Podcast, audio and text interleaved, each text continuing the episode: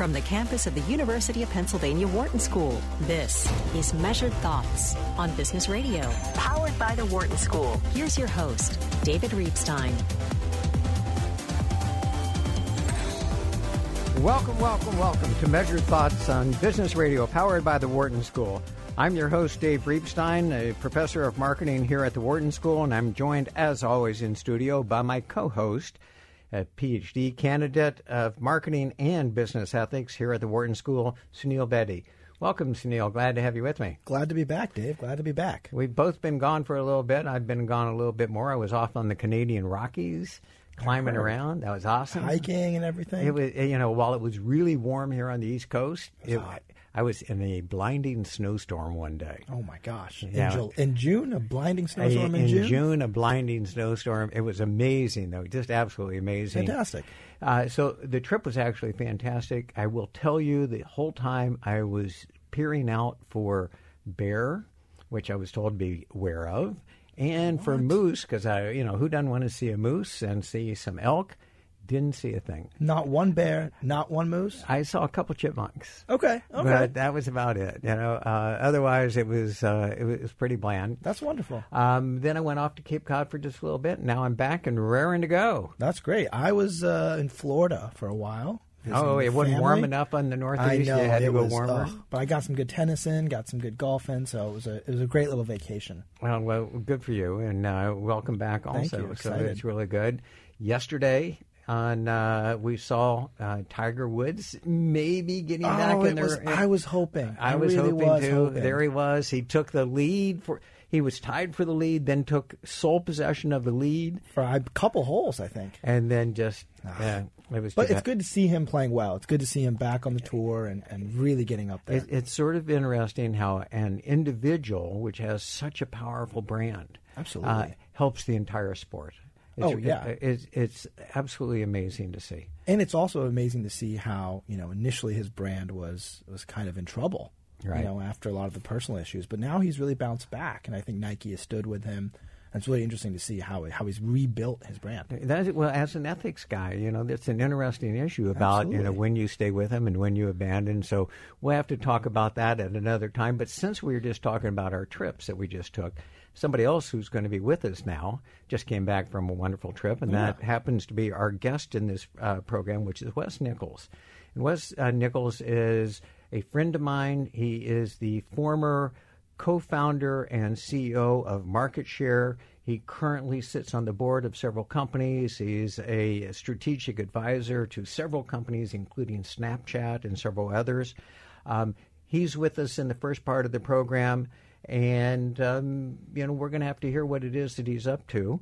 Um, anyone listening to the program knows you are listening, which we do live every Monday at 4 p.m. on SiriusXM and we are replayed throughout the week. Uh, so, what we're going to do in today's program, we're going to hear from Wes in the first uh, part of the program. In the second part, we're going to open it up to questions about anything related to marketing, marketing measurement, marketing metrics, um, advertising, branding, and, and the sort. So, any questions that you have for us, you can give us a call at 1 844 Wharton. That's 1 844 942 7866. You can also email us at um, businessradio at SiriusXM.com. And you can follow us on Twitter at Biz, that's B I Z Radio 111. But let's get started with Wes. Wes, welcome. Glad to have you on the program. I was hoping this was Howard Stern, but this uh, Biz Radio will do the trip. Uh, well, you've upgraded a little bit, and we're now on Biz Radio, so there, there we go. Great to be here. Um, and you came back from a great trip also. When I last saw you, it was out in, in L.A., actually at UCLA, Yeah. where you gave a great presentation. You were getting ready to head off to Africa and do some interesting things. How'd that trip yeah, go? yeah I, I was able to get out uh, into into the uh, Serengeti in Tanzania, and then over to Rwanda to go uh, do the gorilla trekking, and uh, it was uh, fantastic. And and and of course, uh, I I know I have uh, trouble turning off the business mind, and and I'm sitting there in the Serengeti looking at you know animals plotting how to kill each other and survive, and it I couldn't So- help. but sounds familiar to business. the business game. It right? does, and, and particularly, you, you know, you think of what's happening in the uh, the marketing and the advertising space, and it's it, I, I can't think of a category that's been more targeted uh, by technology companies. If you think about you know the the hot companies that you keep hearing about out there. I mean, obviously Google and Facebook and Amazon and Baidu and you know you name it, uh, Alibaba and so forth. Uh, they've all squarely focused on on this on the space of advertising and marketing, and it's completely changing the game. It's upending it, and and uh, you know there will be survivors like like I saw in Africa, and there will be uh, plenty of uh, of gazelle uh, seeing their last days. So well, I think it's an interesting time. I'm going to want to jump in and hear all about uh, about that. And we'll skip the trip part for right now, but I am expecting pic, uh, pictures. But first, tell us a little bit about your background and um, sure. and, and what it is that you're doing right now. yeah, it's you know I've I've spent uh, a shocking amount of time now. I think it's now 30th year now uh, in the area of, of analytics and uh, and marketing and and it's funny. My my someone asked me uh, recently what my first job that I could remember. Um, and first job I wanted to be was a policeman, and then the second job I wanted was to be an NTSB accident investigator. I was in middle school, and I still uh, every week read the N- NTSB and FAA reports, and and I think it gets kind of the mindset of of mine, which is trying to understand why things happen and how to optimize the good stuff and and uh, not do more of the bad stuff. And it's and it's really been the core of of, of my career. So I, I was I was very early on um, in the in helping launch a company, uh, Capital One um, was involved in in, uh, in in that living in Richmond, and and they were I think probably one of the very first companies to truly embrace the use of data-driven marketing. They called it IBS, uh, you know, information-based strategy, and you know that that informed pricing and targeting and risk and marketing. How, how many so years forth. ago was that? This is 30 years ago. Wow, because uh, we think summer. we think of analytics as something that's relatively new, and you're you're absolutely right. This has been going on for a long time. Yeah, yeah, and and I think they were one of the first to really institutionalize it. And um, and you know, fast forward, I wound up uh, creating a. Uh, I looked at direct marketing, and uh, which is what that was ultimately, one-to-one marketing, and looked at that and looked at the relationship relationship to the internet, and it seemed like, boy, the, you know, digital marketing is just an extension of that. It's the same thing. It's just faster and and more scale, and uh, so therefore, um, uh, a couple guys and I launched uh, one of the first digital and CRM agencies in the country in 1994, which was probably a little too early, uh, but uh, but in that process. Uh, you know, we, we wound up using data to drive uh, decision making around targeting, everything from you know agnostically from TV to digital to direct mail and so forth, and help launch companies like like Sirius XM Radio um, right. and DirecTV and TiVo and uh, Earthlink and companies like that, and all again very performance and uh, performance-based marketers. So, so and, pa- uh, pause just for a second. Yeah, sure. That CRM stuff that you're talking about, and the customer relationship management, it's fairly similar to what's going on with analytics today, right? It is, yeah. I mean, I think that you know, I, I look at you know, if you look at CRM, it's it's it, it's basically understanding who your customers are and figuring out ways to sell them their next likely purchase. What is the next likely thing they need, and predicting their need ahead of time. Kind of, you know, like not like uh, not unlike a a great uh, waiter at a restaurant or um, or concierge or someone can actually understand and predict based on pattern recognition that they've that they've experienced. You know, we're doing the same thing but at scale using data, and that's very good for existing customers. But then, can you create models that look that that identify look-alike customers? Like, who are more people that look like the good customers that we have, and then how do we use that to do better targeting? How do we use that to optimize the way we go after and grow the customer base. So I think CRM is a complement to the uh, acquisition of, of new customers, and that's very much the, uh, the, the approach. So I think if you look at the combined uh, outcome of that, that's where you start hearing terms like lifetime value. That's where you start to look at how you uh, uh, ultimately create a, an establish a value, uh, which is lifetime value is basically the cost of keeping and acquiring a customer less the cost of acquiring them, the acquisition cost, and less the cost of maintenance. So you ultimately net out what that uh, total lifetime value is. So, if, um, and figuring out how to use marketing and where you spend your next dollar or, or your next euro or yen or whatever, um, uh, it has to be driven by what that lifetime value is. So you have to understand, okay, if I have a hundred dollar lifetime value, makes no sense to spend a hundred and ten dollar acquisition. you know, might want to spend twenty dollar acquisition, and then keep them as keep them around. And how do you continue to optimize that? So many companies back when I was launching this company, Direct Partners, had no idea uh, of this. They were still using gut and intuition and uh, to to do some very very simplistic marketing. And, and keep in mind, this is right when the internet was exploding. Sure. So, so but you've was, you, you've introduced a couple things that I want to pursue with you for a second, which is, you know, when when you think about customer relationship management, it is your existing customers and and creating that relationship with them. Um, how do you make the transition from that to acquisition? Because you you threw that out. I understand I, as I get new customers, I try and look for lookalikes that I can manage Sunil like I would somebody else that I, is similar to Sunil.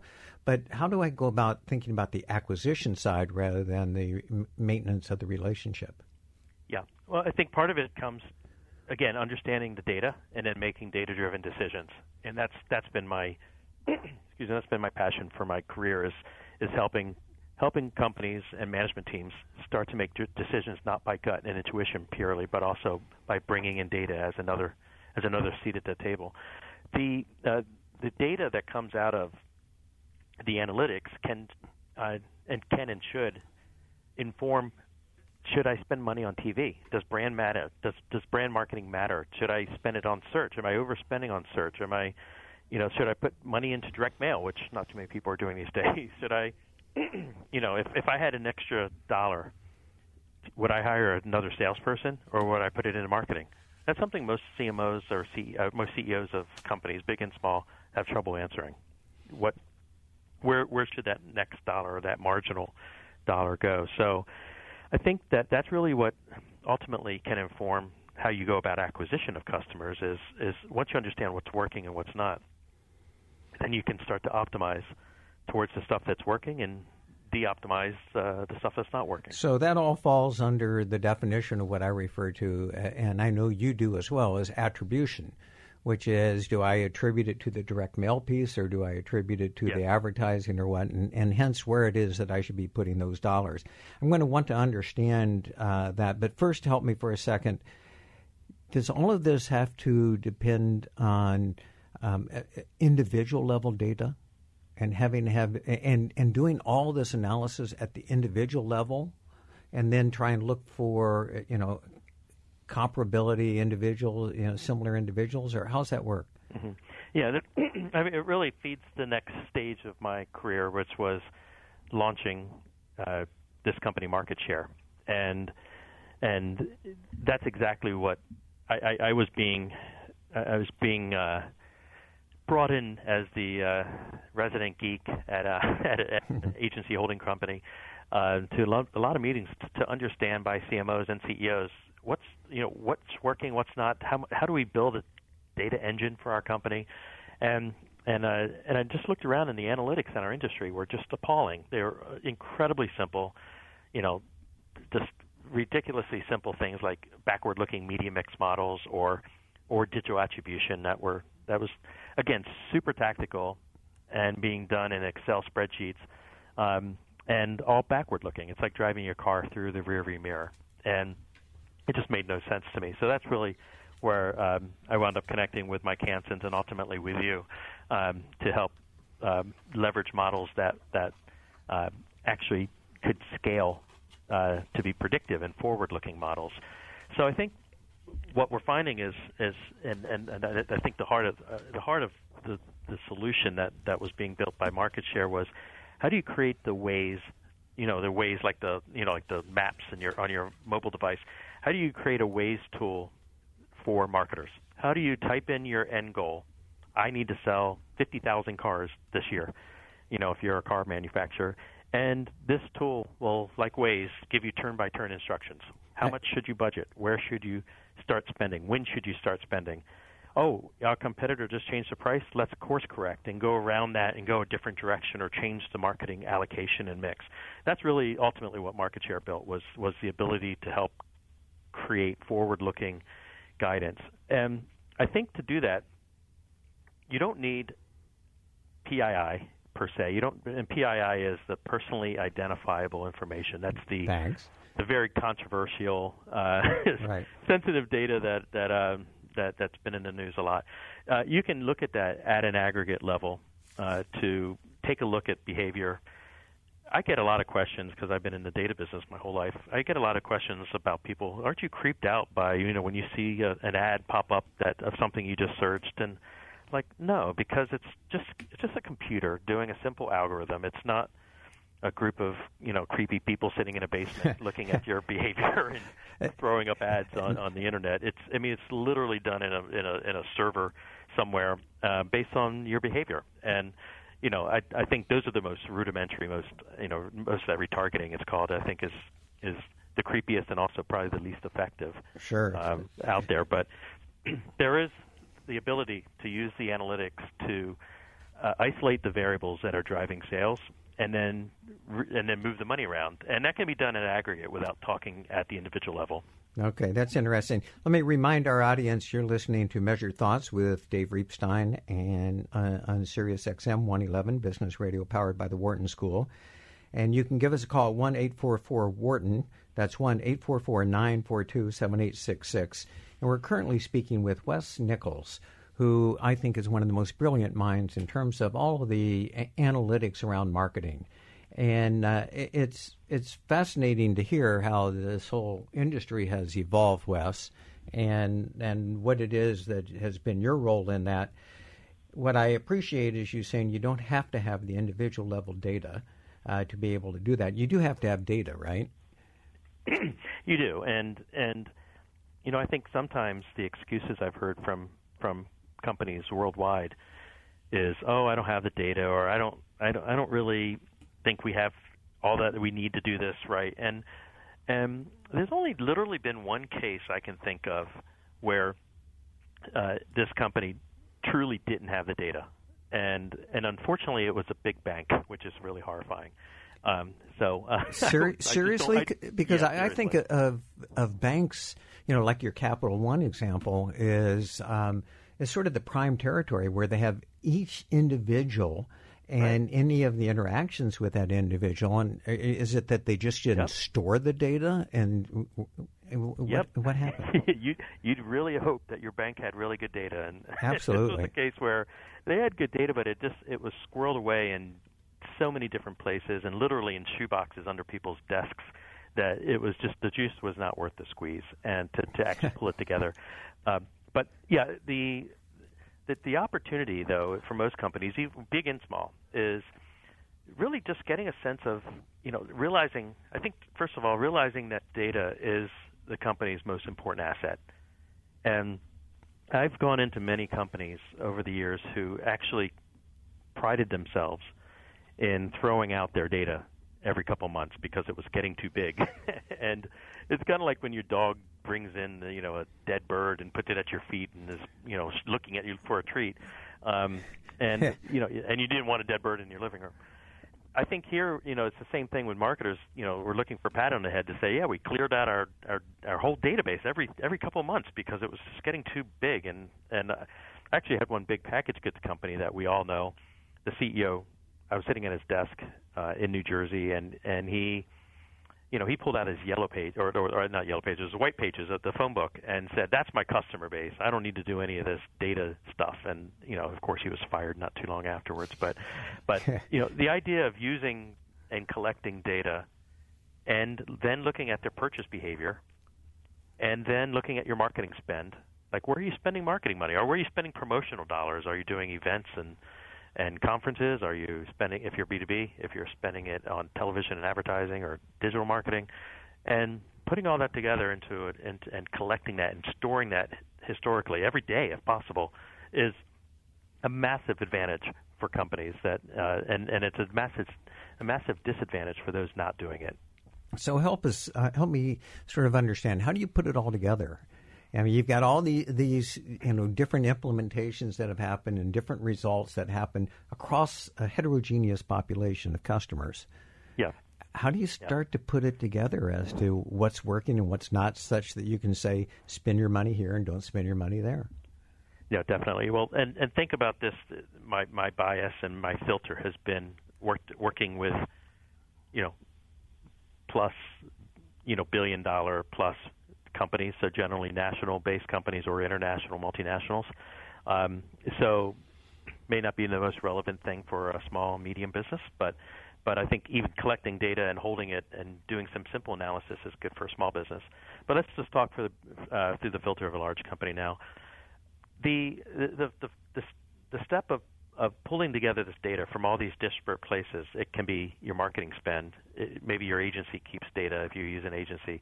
Um, call center, website, web traffic data. Who's coming to your website? You know, if you use Omniture or Google Analytics or something like that. Um, and you, maybe it's the uh, new product launch. You've launched a new product this year. When did that happen? What se- what was the seasonal impact of, of you know what's the impact of seasons on your business or the impact of competitive spending. Putting all those different variables into a data set, uh, you know, and then mapping it longitudinally, matching it. Let's look at it by week. You know, taking a week, you know, looking at this as weekly events, and then layering in each of these data events as they happen. And if you even then break it down by city, if you do it that way, you can layer in another dimension, which is geography.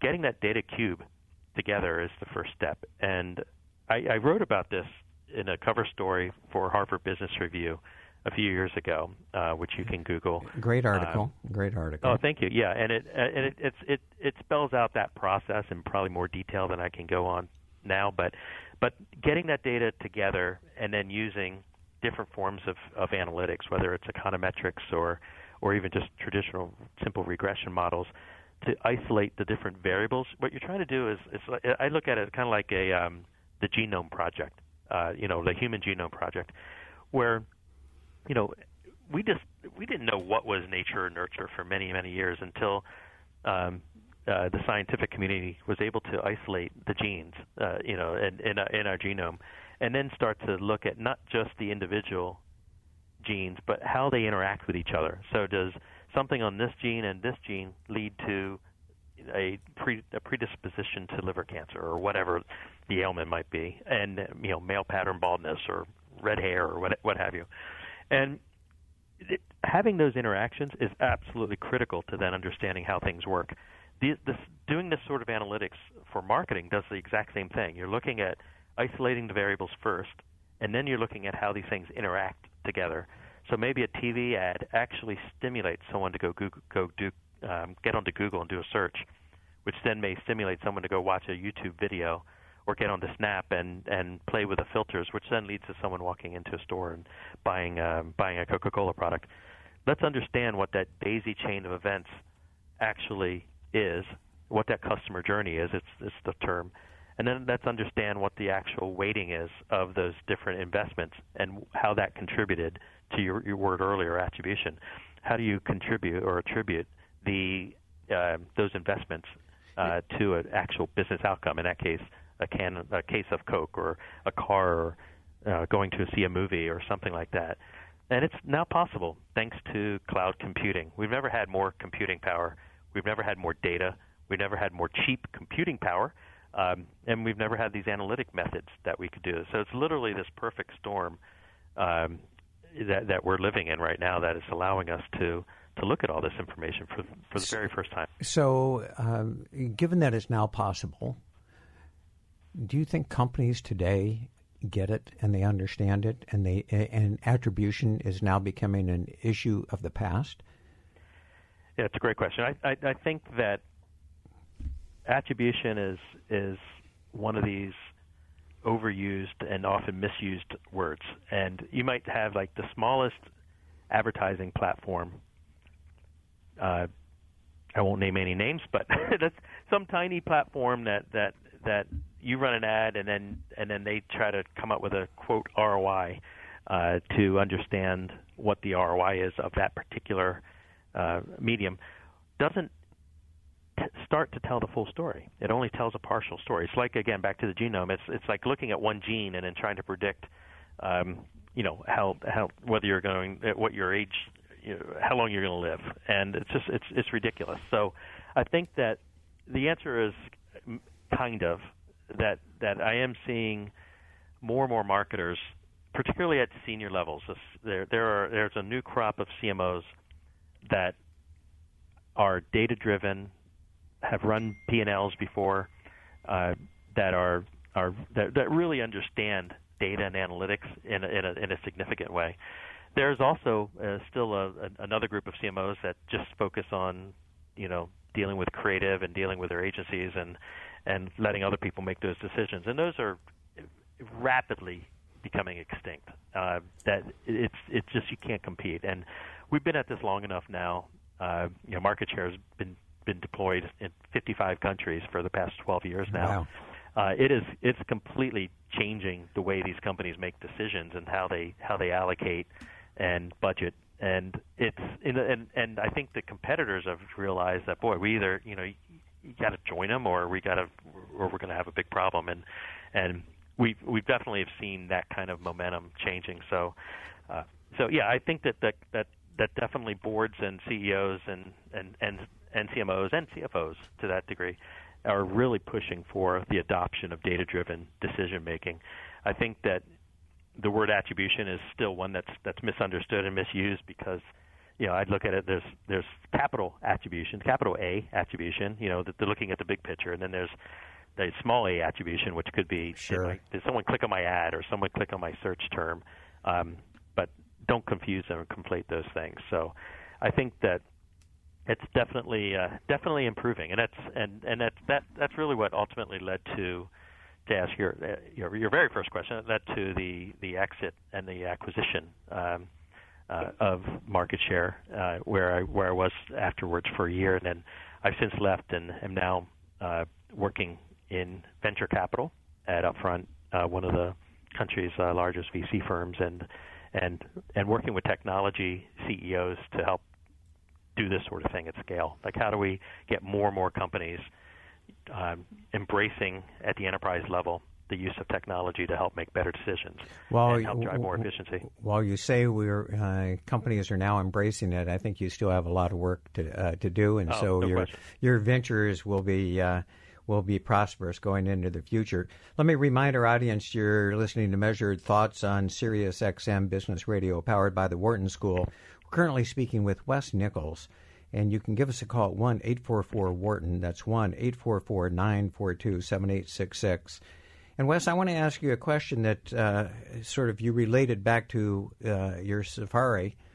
Um, you talked about the animals being uh, the prey and compared that to traditional advertising being the prey. What's going on with advertising today? And how is that how is that evolving? You gave a little bit of reference to it to one advertising platform, but um, Mm-hmm. is, is advertising going through this huge transformation, and, and what is it that we can expect to come out on the other end?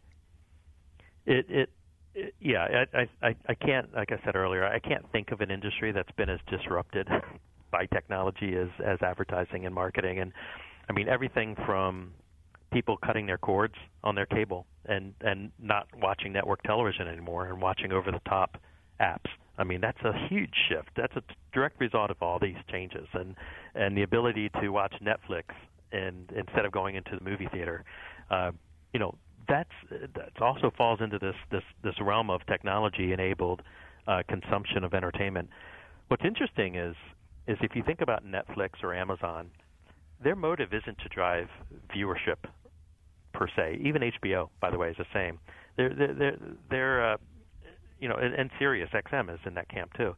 It's it's more about retention of subscribers. It's it's more about the recurring revenue that happens as a result of of, of a subscription. So for Netflix, if they can watch, get you to watch X percentage of one more show a month, that means you're going to stick around for another month or month, another month or two. That's that's their motive. They don't care about ratings or eyeballs or things like that. So that's why you're starting to see more and more narrow casting of content. You're starting to see more, you know, more niche-oriented uh, TV, radio, movies that are coming up that are more data-driven, that are that are being created as a result of using data and analytics. I'm, I'm starting to also see the use of, of artificial intelligence uh, and AI, which is something that Market Share was was doing quite a bit of early on, and that's really looking at large data sets and finding patterns and then training those models and then having the models start to learn it themselves and start to make decisions from that. So I'm starting to see even content starting to be tinkered with in terms of which ones do we start to greenlight, which shows and you know which what kind of script should we write and I mean there's some there's some apps out there that are that are testing out even writing writing shows um, even there was recently writing a uh, symphony uh, by AI by by training it with uh, you know thousands of uh, pieces of music. So it's an anathema for anyone who's creative, which I am as well, by the way. But I I I, uh, I appreciate the use of technology as a way to enable the the creative spirit as opposed to replace it. But we are seeing a lot of changes happening in, in advertising and marketing. So you were you were you were referring to the use of uh, basically the analytics for the customization of, of programs. Um, mm-hmm. Is that happening with advertising as well? We're going to see um, ads become more and more uh, focused, of course.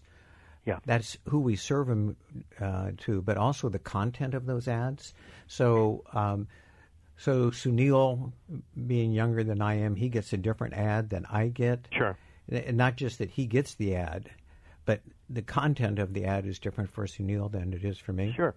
The content, not only the content of the ad, but also the price that you're offered, and maybe the combination of media that that you are exposed to, should and and is different than than the person next door. And and you know that's happening already. By the way, if you're if you go shopping on Amazon and you're shopping from a particular zip code on a Macintosh computer, you're going to get slightly higher price if you're using that type of uh, computer in a certain zip code than you are if you log in from another zip code. So, or on a different type of computer. So it's it's the idea of using little bits of information to understand, you know, what is someone's price propensity? Are they willing to spend a little bit more? Are they less price sensitive? Or, you know, what's that elasticity? That's happening already. It's happening in ticketing. It's uh, I I launched a business with Ticketmaster uh, to create this for Live Nation and to help with the uh, live entertainment and to optimize the pricing, which is really good for the artists um, and the venues because you know that way they're making more of the upside than the secondary market. So the the use of and I and I talk about marketing and the and I'm talking not just about you know the tactics of advertising, but the really the four P's. I mean, you, you think about you know what product and pr- are you are you promoting? Where are you promoting it? You know, what's the price? Uh, how do you dynamically change all that information driven by driven by technology? Uh, that's it's happening now. Yeah, I I, I got to tell you, you're so 2018, and and and maybe so 2028. I mean, you are so current. It's really amazing because I think this is exactly what it is that's happening and how businesses are evolving and uh, and what it is that they do need to do. I think the last question I'm going to have time to ask you about is sort of what what are you going to be working on next? Well, I've been really excited about